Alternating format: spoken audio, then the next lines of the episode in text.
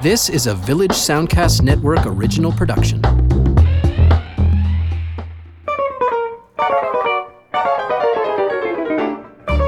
Hello and welcome to Lens Me Your Ears, the film podcast that takes a look at new films, either in theaters, when we're lucky, or on streaming services, and then compares them to films from days gone by.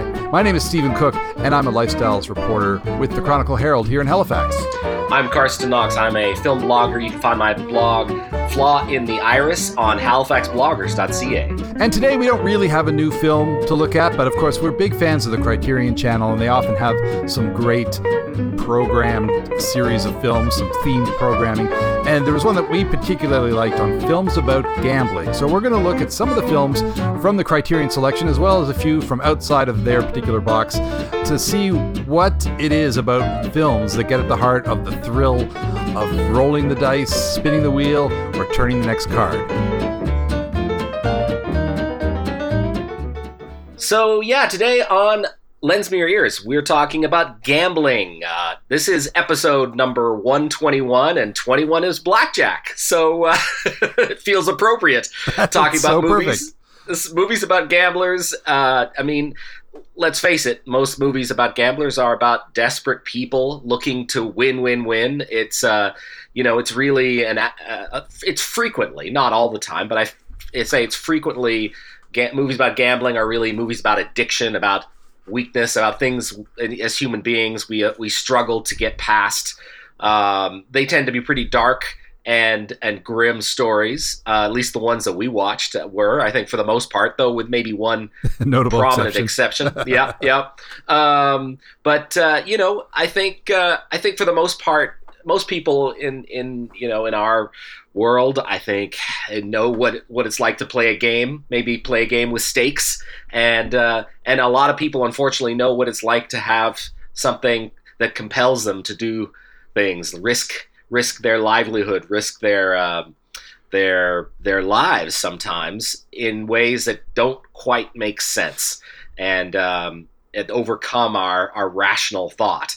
And a lot of these stories are about that, and I I, uh, I appreciate that. I appreciate that as a storytelling device, as as a as a way to. I mean, a lot of these characters are really difficult to like, but but I think that we can find sympathy in their um, you know, in their in their appetites, and uh, I think that's that's. That's a, it's a it's a very human story when I when I think about it, and certainly sympathy for the people whose lives are affected by their kind of reckless uh, endangerment for the sake of whatever charge they get out of uh, playing the odds and taking chances and that kind of thing. And I I, I think because I mean there there are films about gambling going back to the silent days, and you know I think of like Doctor Mabuse the Gambler, Der Spieler. Uh, the Fritz Lang uh, series of films. Um, you know, he's obviously like a gambler and a criminal mastermind, but it's all part of the the same thing. And and of course, in the business of show, as it were, uh, perhaps making a movie is one of the biggest gambles of all, because uh, so much money is on the line, so many careers are at stake, and uh, going into a film, unless it's like a pre-sold Marvel franchise property kind of thing, you don't know how it's going to turn out in the end and how it's going to be received and whether it's going to make money at the box office or flop or find an audience or whatever. So somehow the art of making films and the uh, pastime of gambling seem kind of inextricably intertwined in some way. Oh yeah, absolutely. That's very well observed, Stephen. I appreciate that. Um, and uh, you know, there are a lot of movies about gambling. There We, we've only chosen a, a small selection, but, uh, you know, I made a list of things, of movies, of ones I really liked that I've seen in the past that uh, that I we didn't talk about or we won't be talking about, things like The Cincinnati Kid, uh, Molly's Game, Mississippi Grind, uh, Rounders, which which I'm actually not not too sorry we, we didn't watch again. I, I enjoyed the film a lot, but but in retrospect, Rounders was basically Goodwill Hunting except with cards. It's like, you know, uh, Matt Damon was the hotshot um, card player. For a while there, he was kind of following the Tom Cruise career arc where he was, uh, you know, playing every time he was showed up on screen, he was just really, really good at something. Even, I think, Saving Private Ryan, he was kind of like a hotshot soldier. Um, But uh, anyway, th- that's a whole other episode for us to discuss. Uh, let's start with Bob Le Flambeur from nineteen fifty-six. It's directed by Jean-Pierre Melville. He's one of my favorite French filmmakers, and I think that my my my affection for him has come about through this podcast. I think in the past five or six years, we've watched a few of his films, and I've really enjoyed them. And uh, every time I've watched his work, I've been I've I, it's just, you know, he's the thr- he makes thrillers that are hard-boiled, very influenced by American cinema from the late forties and early fifties, that noirish time. And uh, yeah, there is uh, there's something really delightful about Bob Le Flambeur. It's about an aging gambler in Montmartre, Paris, who had a streak of bad luck, and uh, he meets a young woman for whom for whom he feels a certain, I guess, paternal protectiveness. Uh, meanwhile, he gets word of an opportunity for a heist at a casino, but his young protege, Paolo, and a pimp named Mark, they also get involved, as does a police inspector who thinks Bob has gone straight. Uh, it's an entirely stylish film, very much in tune with American cinema, as I mentioned. Lots of checkerboard designs on the floors and the walls, lots, lots of great Paris locations, and a lot of time spent in the, as they call it, the demi-monde, that time between dusk and dawn where, you know, the nighttime denizens play their games of chance. It's a, it's a, it's a super, it's one of those movies where you, where the plot is slow to unravel, but the mood is there from the very first uh, scene. So yeah, what did you make of it, Stephen? Well, Bob Le Flambeur was actually my introduction to the world of Melville and his films. This was the first film by him that I saw, and it was, uh, you know, it was kind of love at first sight. I loved the way he created this world on the screen, uh, that uh, all the characters kind of are, are so unique and, and stand out in such a such a strong way. The, the, the gentleman gambler, the kind of adoring, kind of sycophantic uh, wannabe, the the hard and uh, devious pimps, and the, the, the that camaraderie between uh, the cop and the and the gambler slash criminal, uh, all that kind of stuff. It just, it just really, uh, I just love the interplay between all the different characters, and, and the depiction of that world, that, that world that seems like from a, you know, a world gone by, I guess, of, of, of the nightclubs and, you know, even the lowest hood dressing to the nines and all that kind of stuff, playing dice at the table of this, you know, very kind of swishy bar in, in Montparnasse, I think. Um, and, uh, it's, you know, the whole thing just kind of spoke to me. I, and may, it might have been my first introduction to kind of Euro noir as well, to the fact that that this film is obviously quite strongly influenced by what was happening in, in American crime dramas, and just takes it and adds that extra coat of sophistication and, and you know, and French gloss to it that just uh, puts it over the top. And, uh, you know, just made me want to see more of his films. And I don't think I've been disappointed yet by uh, any of the titles by him that I've seen. But, but, uh, but this, you know, the, the combination of, of the gambler and the, the criminal and, and the thin line that separates them, I thought was really well uh, put forth in this film. Yeah, I uh, I agree absolutely. And uh, this is one of the films in Criterion Channel's Gambler collection right now. Um, I think I saw it first on D V D, on maybe the Criterion Collection edition of it. Um, but I went back to it. It's one of the cases where I had seen the remake. And incidentally, uh, this is one of these one of these odd coincidences, but uh, that that there are remakes of some of these films, and, and on our episode today, we're going to be talking about this one, which has been remade, and also another film from the seventies that has was remade, and we're going to talk about both the original and the remake. Um, and uh, yeah, I think I'd seen The Good Thief in two thousand two. From the great Irish filmmaker Neil Jordan, who we have definitely spoken about before, I think in our in our maybe our second episode about Irish film, and um, he uh, he remade the film, and uh, I really enjoyed that. So I, I made a point of going back to watching the original, um, and I I suspect I may have rented it from Video Difference. Now that I think about it, uh, the late lamented video store here in Halifax, Nova Scotia, but. Um, Yeah, Bob Le Flambeur really uh, made an impression on me, and it was really a lovely sort of pairing to watch the the new version and then go back and see what inspired it. Um, and now, uh, The Good Thief, I should mention, um, Bob Le Flambeur is now Bob the American, uh, a growly Nick Nolte as a junkie card player. Uh, really fun to watch these films back to back and see how much Jordan has kept from the original screenplay, a line here and a line there, but how much he updated it, the art thieving side of it. And let's face it, there's nothing more stylish than art thievery. And The Good Thief is nothing if not stylish. Uh, great picks in, in the score, from Bono to Leonard Cohen.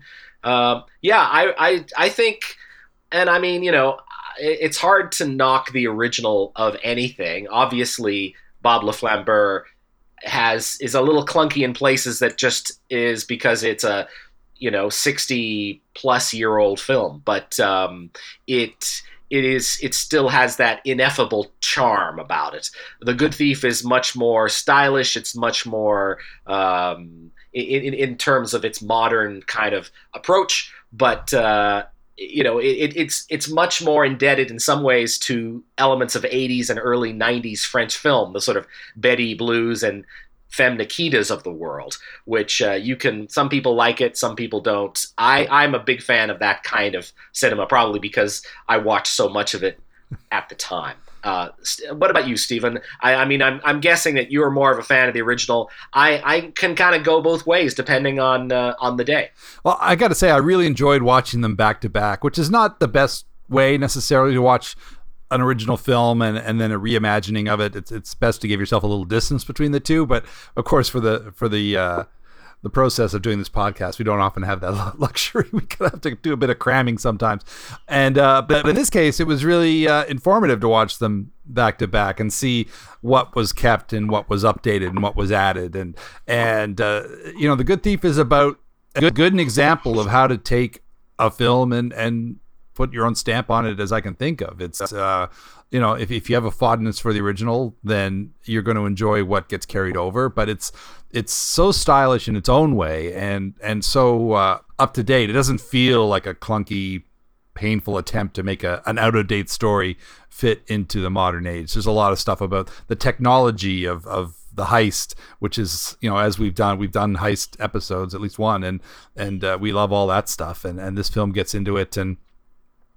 And, uh, and and Nick Nolte is great as uh, as as Bob, with all of his different stories. You know, his ever shifting story about his mother, you know, which is it's just it's just a nice fun touch. And and un- unlike Bob, who's just on a bad streak uh, in the original, here he's really bottomed out. He's he's he's kind of grasping at his last straws uh, when this uh, potential um, for for a big payday uh, comes through. And and and of course, who better to play that kind of uh, character than Nick Nolte, especially at this point in his career. And and he's uh, he's fantastic here. Like, he's not he's not as suave as Roger Duchesne in the original, but you know, because here they've added the, the extra note that he's he's also a junkie, which is um, uh, an interesting turn. And then that gives him, you know, a little more depth of character, and, and that he's trying to claw his way out of two holes in one, which is uh, I think a, a nice extra touch. And it, it adds some modern elements, like the fact that uh, in the original um, the snitch is is a pimp who's been picked up by the good cop, as it were. Here it's uh, Saeed, who is uh, I guess uh, originally from uh, I think probably Algeria, uh, and uh, they're trying to take him in and send him back home. But then uh, Tchéky Karyo from La Femme Nikita, as you mentioned, you know, why not why not have a, a little uh, nod to La Femme Nikita by casting the great Tchéky Karyo, um, uh, decides that Saeed could be useful uh, in getting uh, into whatever uh, Bob is up to and and uh, reporting back, and and so you've got that kind of double agent aspect that's also in the original, and I, I like the the way they updated that as well. So uh, yeah. And it's, you know, and it's stylish in its own unique way, as I said off the top. Like in that, that opening card game where Saeed actually puts a gun to Tchéky Karyo Ra- Roger's, uh, the cop's head, uh, I I felt it. Somebody had been watching uh, some Wong Kar-wai films. It reminded me of scenes in uh, Chungking Express, for example. So I, I, I feel like there's a lot going on in this film and a lot of stuff coming from all different angles. Yeah, you're not wrong. It is really an impressive looking film and an impressive vibe. The casting is terrific. I agree. It's nice to see Karyo in it. And he, of course, his character's name in Nikita was Bubba And I always I love the way the French pronounce that uh, that name, Bub.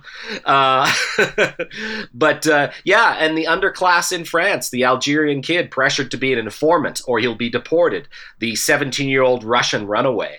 You know, there there's enough realism here amongst the very zippy sort of writery dialogue to keep it rooted.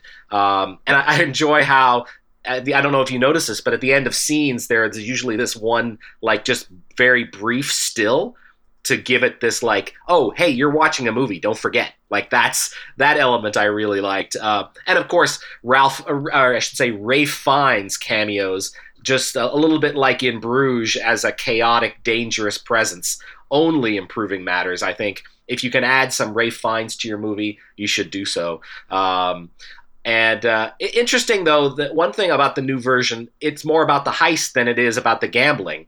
And I felt like in the original, it was really more about the lifestyle, about the gambling, than it was about the heist. And uh, and that's that's an interesting change. But, you know, heist movies, I think, have become, if anything, more popular uh, in in recent days and recent years than uh, than you know they the the character-driven film is is less likely to bring bums in seats. Yeah, and of course it's a much more complicated scenario in this film than it was in the original. The originals are pretty straightforward. Figure out the safe, you know, case the joint, work out the routine, kind of kind of straightforward kind of heisting. But here it's it's a much more devious uh strategic kind of uh undertaking that I don't want to give too much away about, but but uh you know, it also involves artwork and and uh which is where Ralph Fiennes come in comes in, getting into the world of, you know, stolen art sales and all that kind of stuff. And and so the, there's a lot more going on on that end of the scale. So I can understand why they might have eased off on um, on some of the, the heist stuff. And the, the unfortunately, the film is a little hard to find. I don't think it's on any streaming services at the moment. You have uh, the old Canadian Alliance uh, D V D, which I'm sure there must still be copies of out there. And it's got some deleted scenes. And I wonder if they're more about the gambling and maybe stuff that was more taken verbatim from the original. Because there, there are even whole chunks of dialogue that seem to be directly lifted from Melville's script. And and if you listen to the commentary with Neil Jordan, you know, he he definitely wanted to keep a lot of what worked from the original. But but it, it has its own unique kind of sense of humor that, uh, you know, obviously comes from Neil Jordan. He's, he's a guy who can inject humor into some of the darkest and most dire of storylines. Uh, things like... Uh, you know, with the the young uh, Russian woman says that, you know, I could go I could go for guys of your age, Stone Age. Just, I mean, that, that cracked me up. There's some real wit behind this, which I think is one of the reasons uh, why it works as well.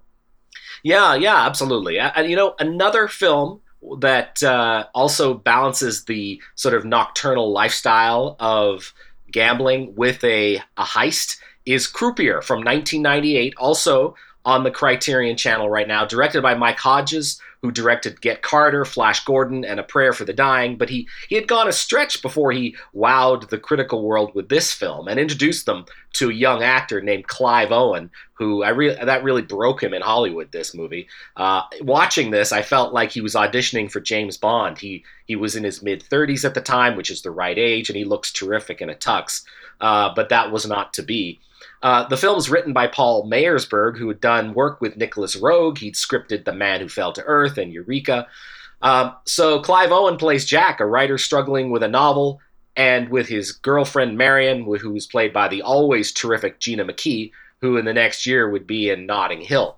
Uh, Jack's father, who lives in South Africa, helps get Jack a job as a dealer, a croupier, in a London casino. Jack has done this job before, but he tried to get out of it because he just is not... He doesn't want to live in that world, observe people losing their, their monies, the the addicted. Uh, but he's gifted at it. And uh, the scene in the casino feels like out, it's out of a sixties London crime film. Everyone's smoking. Everyone, everything's flat and overlit. Lots of mirrors. Everything's just a little bit sleazy. Uh, but uh, Croupier is a great film about gambling. The novelty of the gambling story told from the perspective of the dealer, who has sort of his own tale of addiction in a way. Um, the other is the noir voiceover, his his voiceover, but it's in the third person, as if he's writing a novel about his own experience. It distances Jack from himself, but it also from us, I think. Um, his motivations are a little opaque, but when Marion wonders if he has a conscience, we wonder too. Uh, he ends up being attacked by a punter with a grudge, and he really beats the crap out of this guy. And you think to yourself, wow, he's he's a bad bit of business.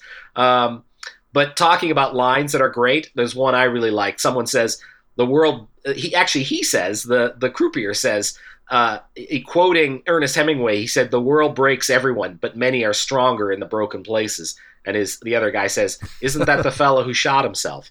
Um, yeah, it was it was really fun watching this uh, Croupier again, and and uh, a real pleasure to rediscover its sort of sleazy charm. Yeah, like some, somebody says he's an enigma, and he goes, "I'm not an enigma, just a contradiction." Just yeah, and and it's, there's a lot of clever writing in here in this film. So so we've got Mike Hodges, who's a pretty straightforward director, working with this surreal script from Paul Mayersberg, and I, I think they find a happy medium for material. Like it, it doesn't get as out there as it might have if Nicholas Rogue had directed it, and maybe Nicholas Rogue was meant to direct it initially. Hard to say, um, but uh, it, it, it's it's an interesting kind of revival for Hodges. I mean, he had that amazing uh, debut as a feature filmmaker with Get Carter in nineteen seventy-one, and then the rest of the decade is kind of a struggle with these kind of misbegotten films, and then he winds up making Flash Gordon in nineteen eighty, you know, which is, you know, just a weird mismatch. But but of course, the film has now become kind of a cult favorite. And then he goes back into T V. He makes something called Morons from Outer Space.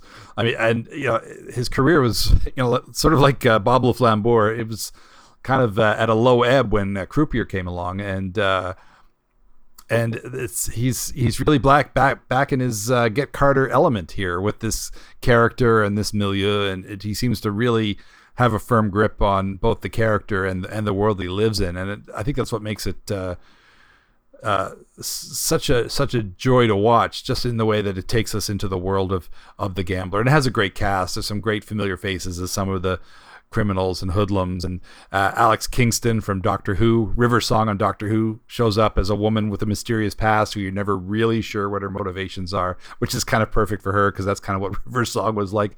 Uh, uh, only this is like years before she played that character, and uh, yeah, just uh, just all through it. It was I, I I saw this at some point around the time it came out, and it was it's another one that was great to revisit and just pick up on all the atmosphere that it's putting across. And and Clive Owen is a really appealing lead, um, and it's it's kind of a shame he never got that chance to don the tux in the in the guise of double oh seven.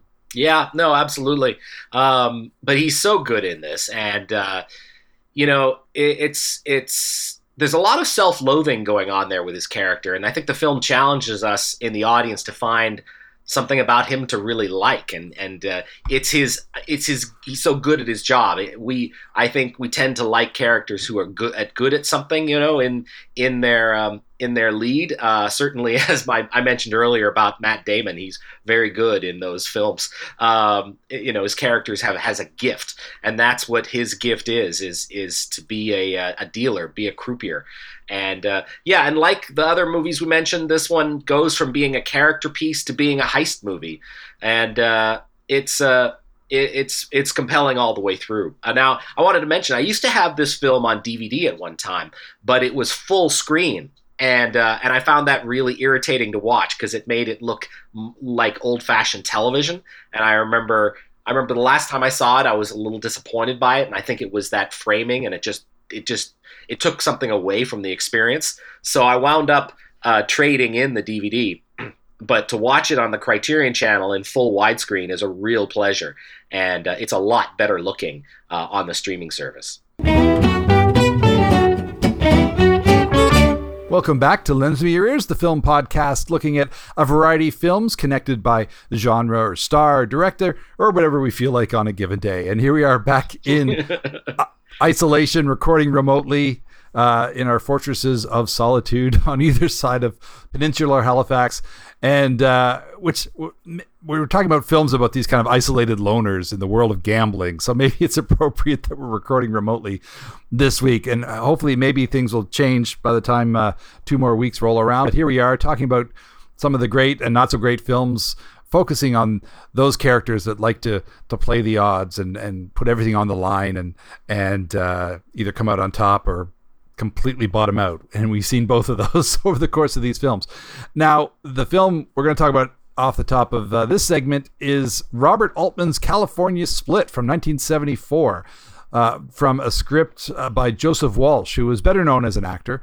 Uh, in fact, I don't know that he wrote a lot more films than this one. This might have been the one, one, one story he had in him.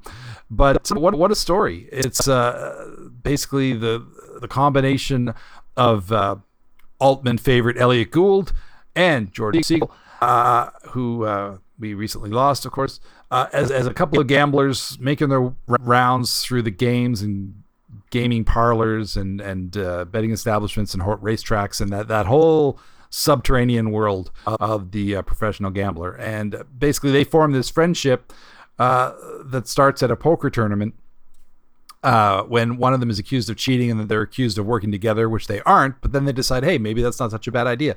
And uh, it's it's this kind of shaggy dog rambling story as they have their, their ups and downs uh, at the gaming table and elsewhere.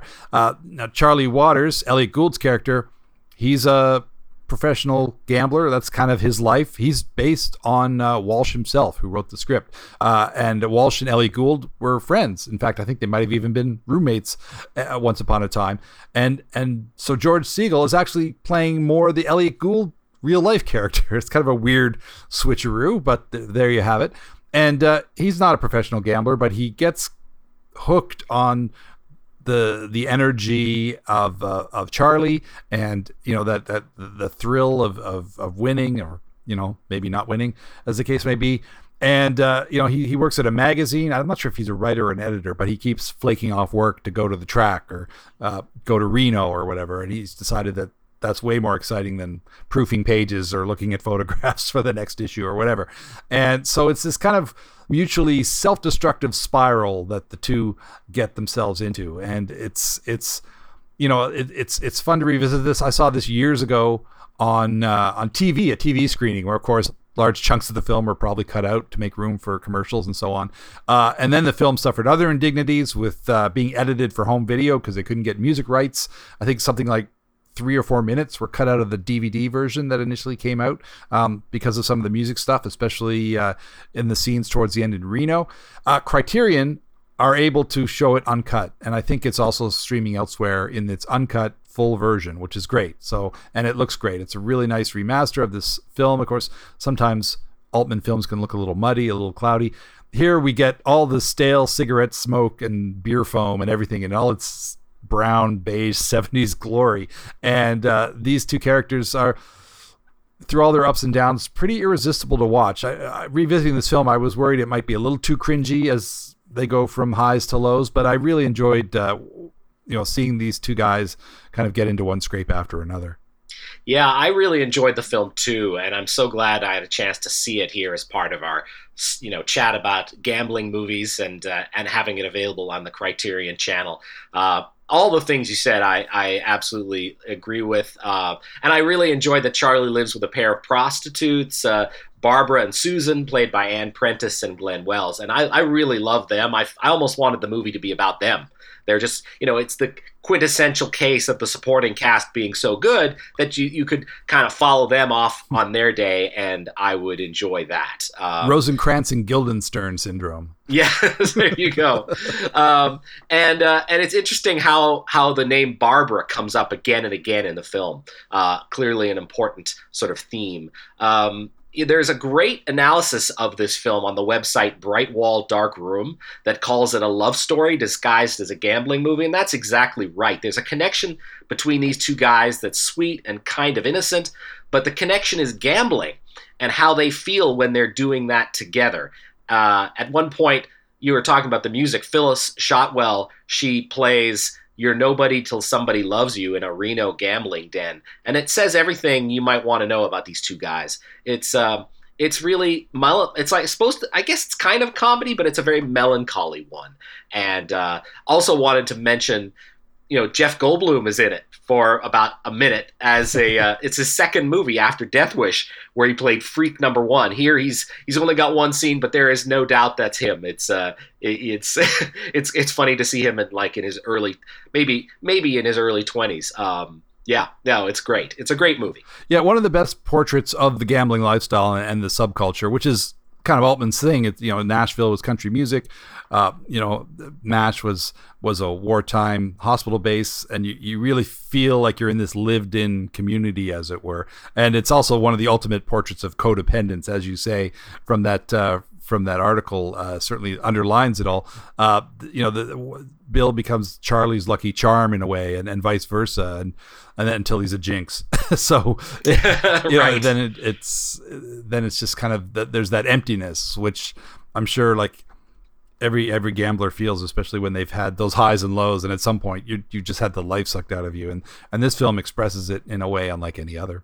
Yeah, for sure. Now, uh, another film we watched from the Criterion Channel is The Gambler from nineteen seventy-four. Now, this is another example wherein I had seen the remake, just like Bob Le Flambeur and The Good Thief, and I sort of went back to it. So I I had seen The Gambler before, uh, but great to see it again. Uh, but The Gambler from twenty fourteen, directed by Rupert Wyatt, written by William Monahan. Uh, that is uh, is it's a fascinating reimagining of the story. Uh, the original was directed by Carl Reis, written by James Toback, and uh, yeah, um, you know, the immortal James Caan plays Axel Freed in the original. He's a New York professor from a Jewish family where granddad came from the old country, became a self-made millionaire, and the mom is a doctor. Axel has a few problems with finances. He can't seem to afford buttons on his shirt, but that could be seventies fashion. And he owes forty-four thousand dollars to a number of bad men, including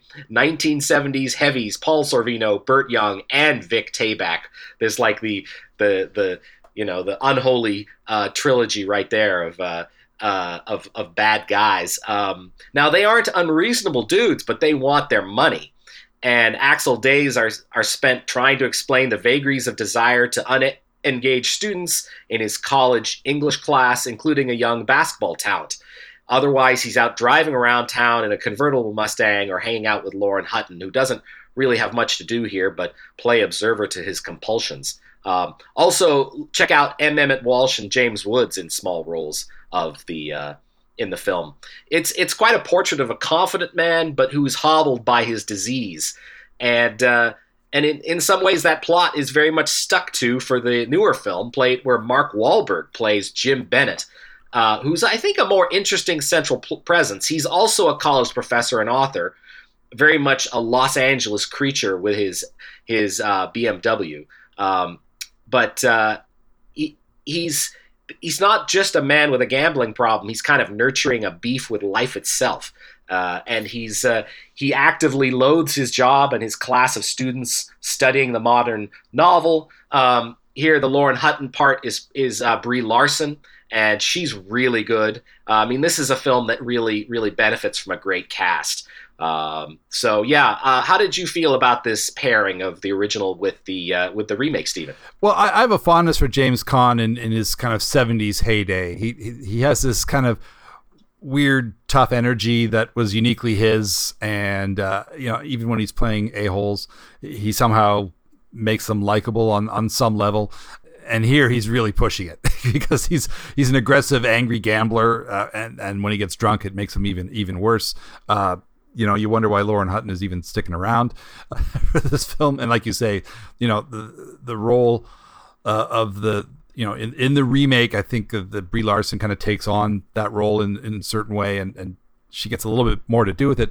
But uh, I feel like there was some sort of weird symbiosis between James Caan on screen and Toback, the writer, because I, I believe that this is basically Toback's story. Like Joseph Walsh with California Split, um, this is the This is the film that, for better or worse, made Toback a, a name in the film business, and this is um, basically his own experiences with gambling, and and and he you know he became well known for it. Even you know, later into his career, he was still well known as as being a gambler. So you know it's it's that personal experience, I think, that informs the original version.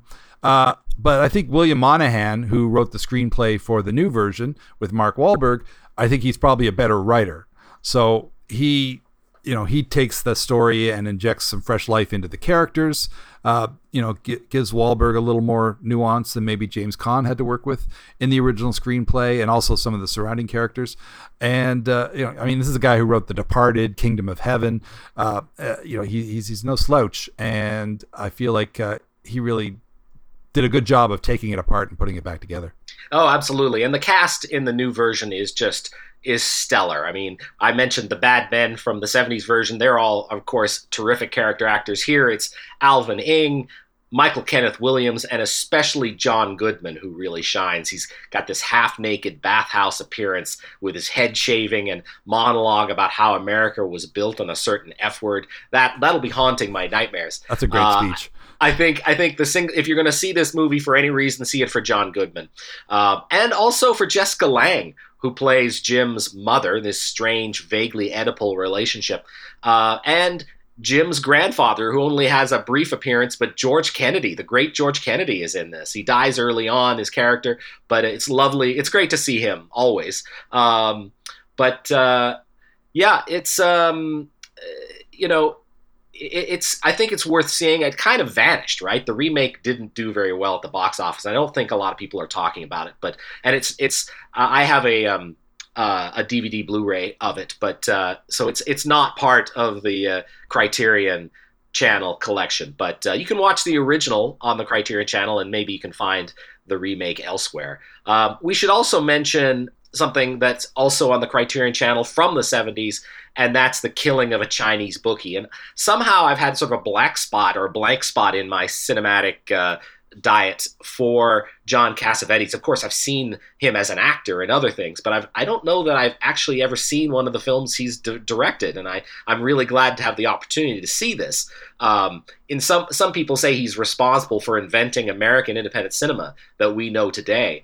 Uh, and I can see the stylistic debt that some films owe to this, the sort of focus on the lead actor to the exclusion of a lot of other characters, a handheld camera, sort of rambling, character-driven narrative, and that's a little weirdly edited, to be frank, and sometimes even hard to follow.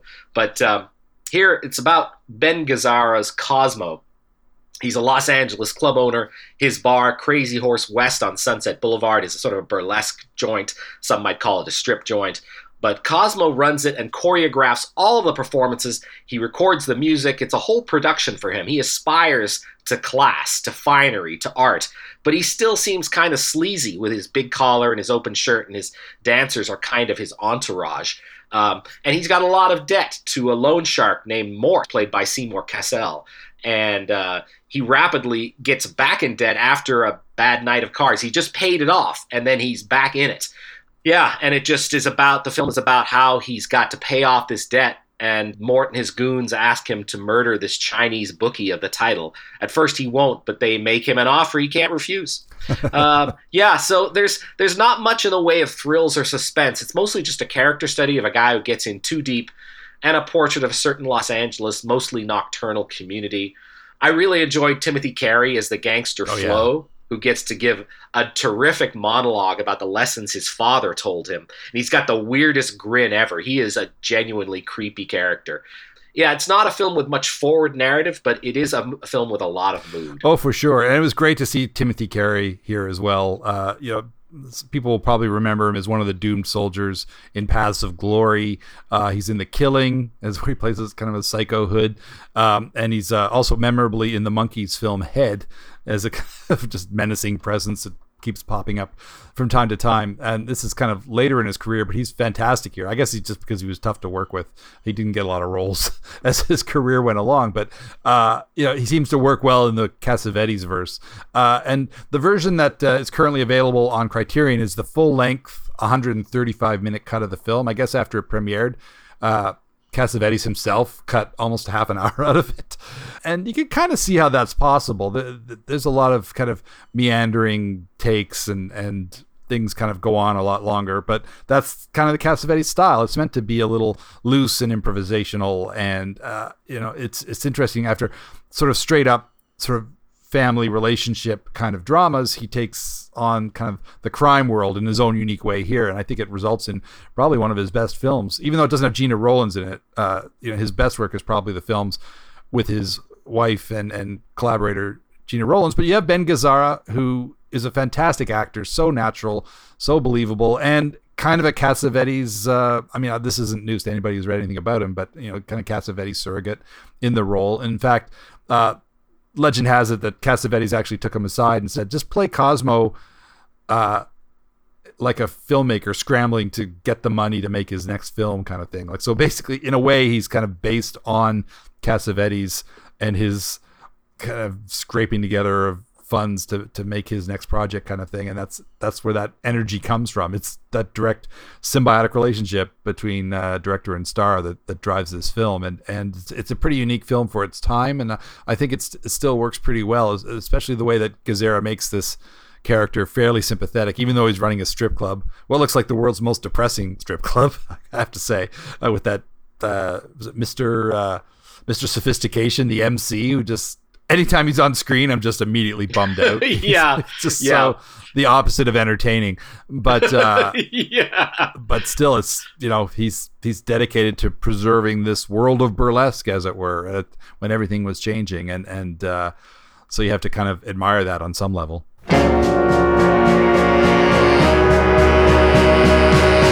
Hi, I'm Lindsay Cameron Wilson, host of the Food Podcast. But you know what? It's not just about food, it's about people and their stories, shared through the lens of food. The Food Podcast has been described as an audible fairy tale. How about that? You can find us on iTunes and Stitcher. So come join us. We would love to share our stories with you.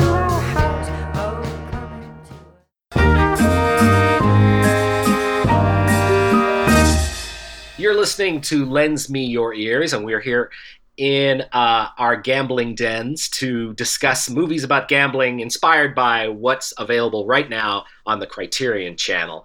Uh, we're now going to move on to our third segment and talk about three movies that are actually, oh, I guess one of them is on the Criterion Channel, but uh, uh, the, the first one we're going to talk about is one that Steven recommended. It's called God of Gamblers from nineteen eighty-nine. It's a comedy action movie starring Chow Yun-fat Uh, as Ko-Chun, the titular god of gamblers, basically a gambling superhero who keeps his identity secret. He crosses paths with Knife, played by Andy Lau, and his buddy, uh, due to an accident that's basically too silly to be explained. Ko-Chun regresses into a childlike state. He forgets his identity as the super cool gambler, but his passion for chocolate and his gambling skills are still evident.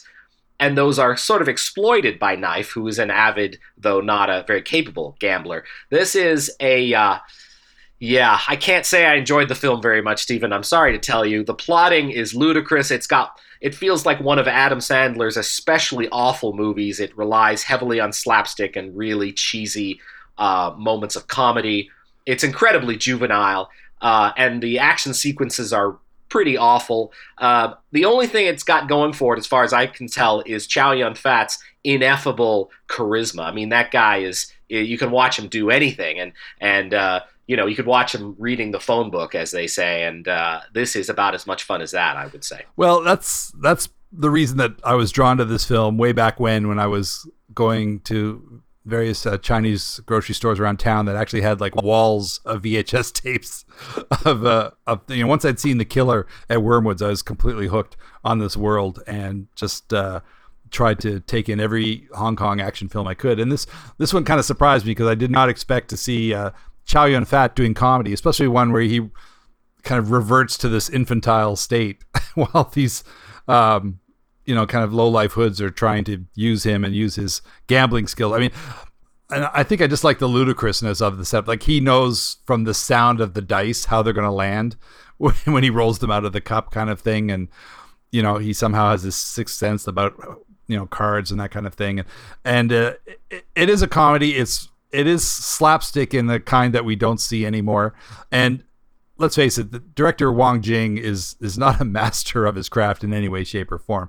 So I I enjoyed this film for all its silliness, uh, just to see Chow Yun-fat kind of undertake this kind of thing. But it's funny, I'm looking at uh, uh, Wong Jing's uh, filmography, and uh, God of Gamblers is certainly one of the top films on it. There's a there's a Stephen Chow film, um, Royal Tramp, that I'm also kind of fond of. But the rest of it is things like um, Micro Sex Office, and uh, what else? Sexy and Dangerous, and uh, Till Death Do Us Laugh. Anyway, and on and on. If you want a good laugh, look at the Wong Jing filmography. You don't have to watch the films; just the, just just some of the titles are, are enough to to get a laugh out of it. But it's uh, yeah, the definitely not a style that's for everyone.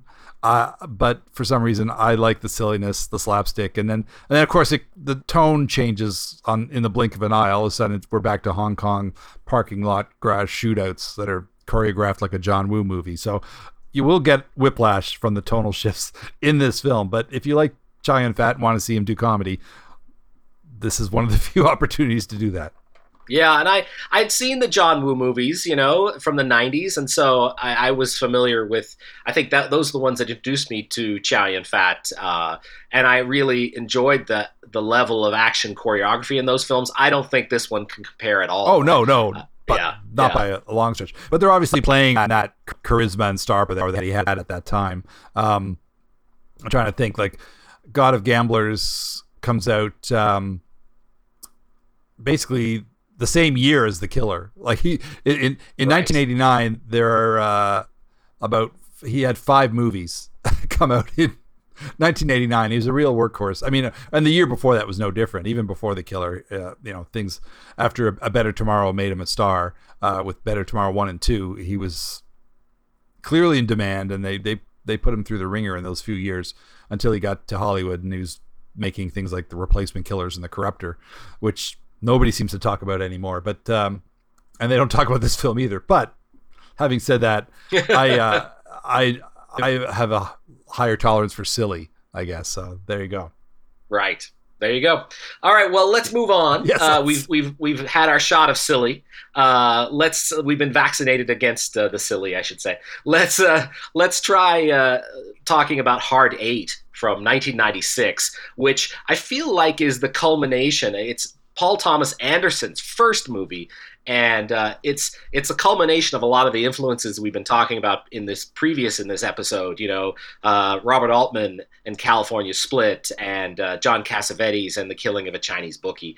Uh, Anderson, I think, loves those films and loves those filmmakers, but he has his own style, and he's got a confidence in his storytelling that was already evident, very much on display in this first feature film of his, um, and it's got that I- that incredible melancholy that uh, gambling movies and uh, dramas set in in casinos seem to have in, the, in American film.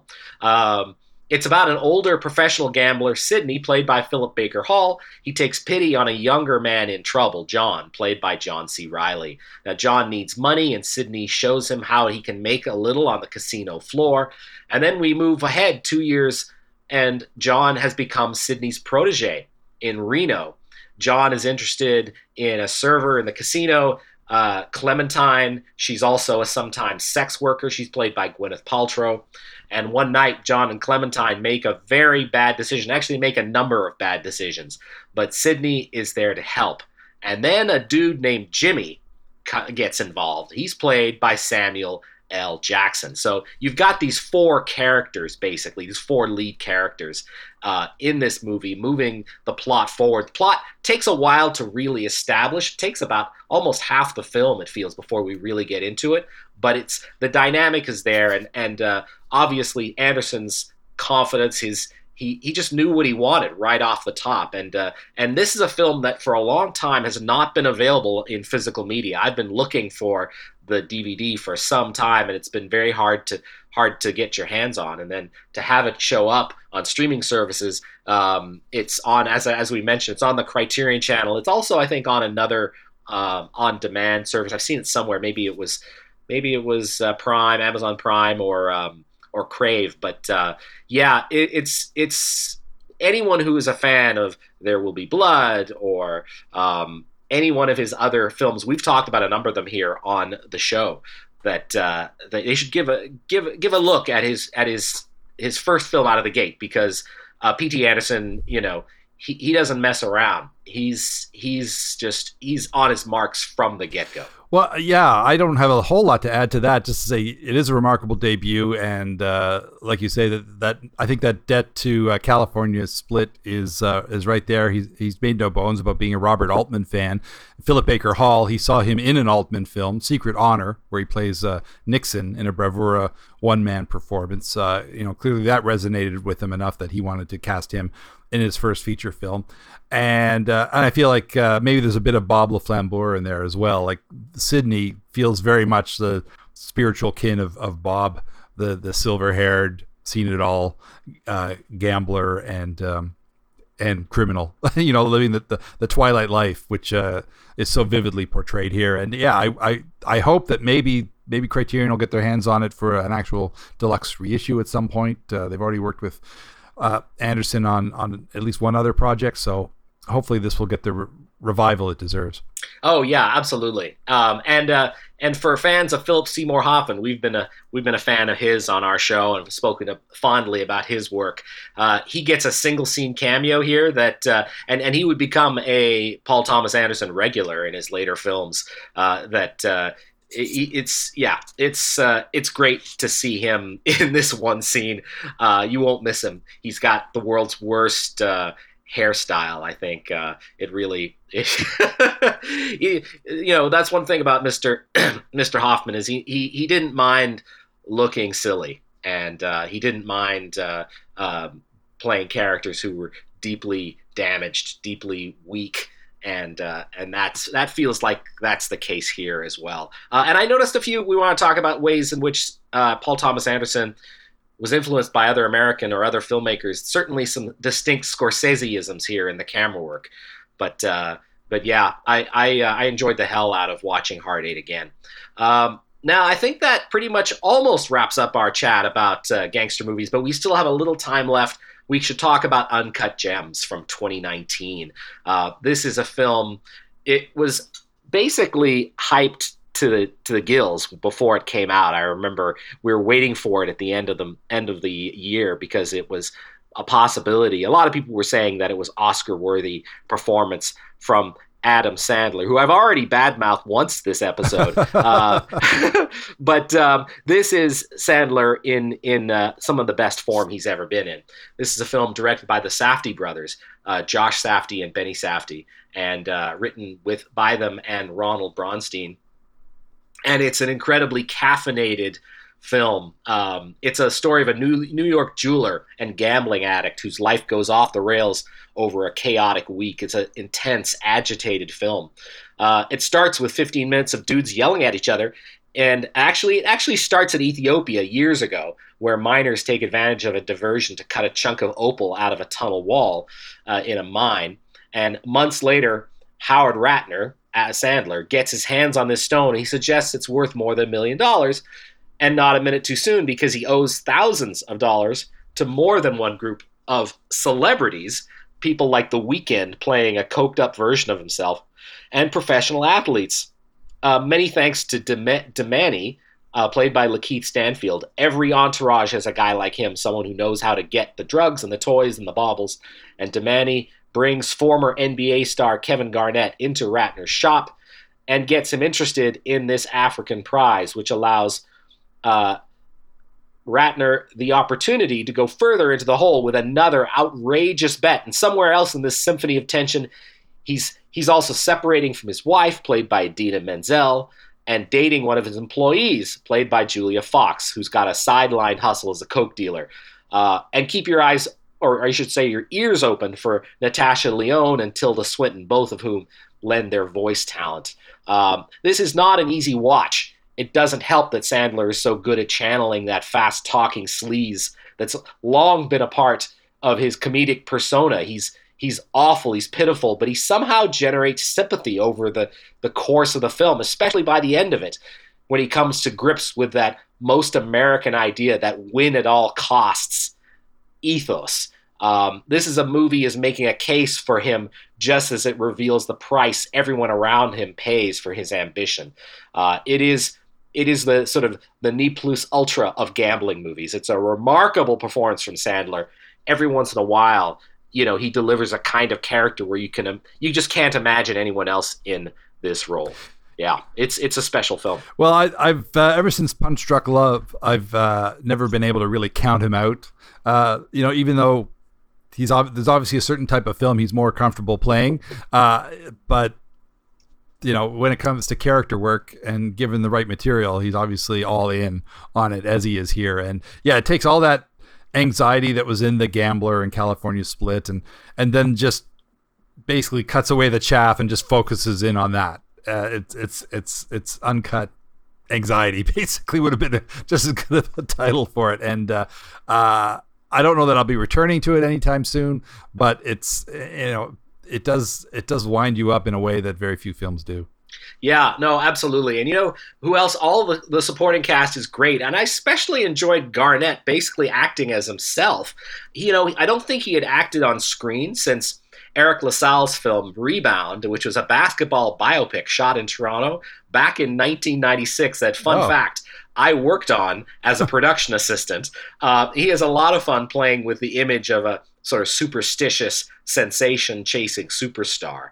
Um, but yeah, it, it, I, there's so much about the film to admire. It's set in twenty twelve in the N B A conference semifinals. So that, that actual event is adds to the drama. Um, there's a terrific sort of sports docudrama just outside the margins of this picture.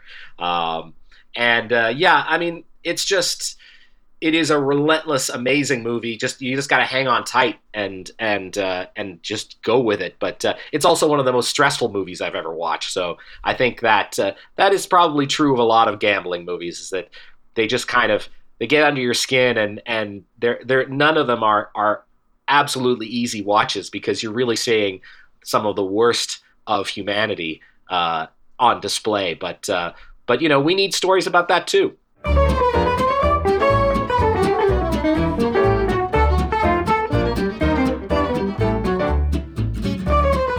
This has been Lens Me Your Ears, our episode about gambling and gamblers, the price that people pay. I hope you've enjoyed listening to us ramble on for an hour about these movies, and maybe uh, we've introduced you to a few that you might want to check out. Uh, if you want to reach us, we are available on social media. We have a Facebook page. Uh, Lens Me Your Ears is on Twitter. I have a Twitter handle named after my film blog called Flaw in the Iris, and you're on Twitter as well, aren't you, Stephen? At N S underscore S C O O K E. Thanks so much to C K D U for airing our show every second Tuesday at five thirty, and for the access to studio facilities when available. Also, many, many thanks to our uh, our producers at the Village Soundcast Network for all you guys do. And thank you again for listening to Lens Me Your Ears. Thanks, and let the chips fall where they may. Lens Me Your Ears is hosted by Stephen Cook and Carsten Knox, and is produced in Halifax, Nova Scotia at Village Sound for the Village Soundcast Network. All music courtesy of Gypsophilia. Send feedback to lensmeyyourearspodcast at gmail dot com. We'd love to hear from you. Thanks for listening.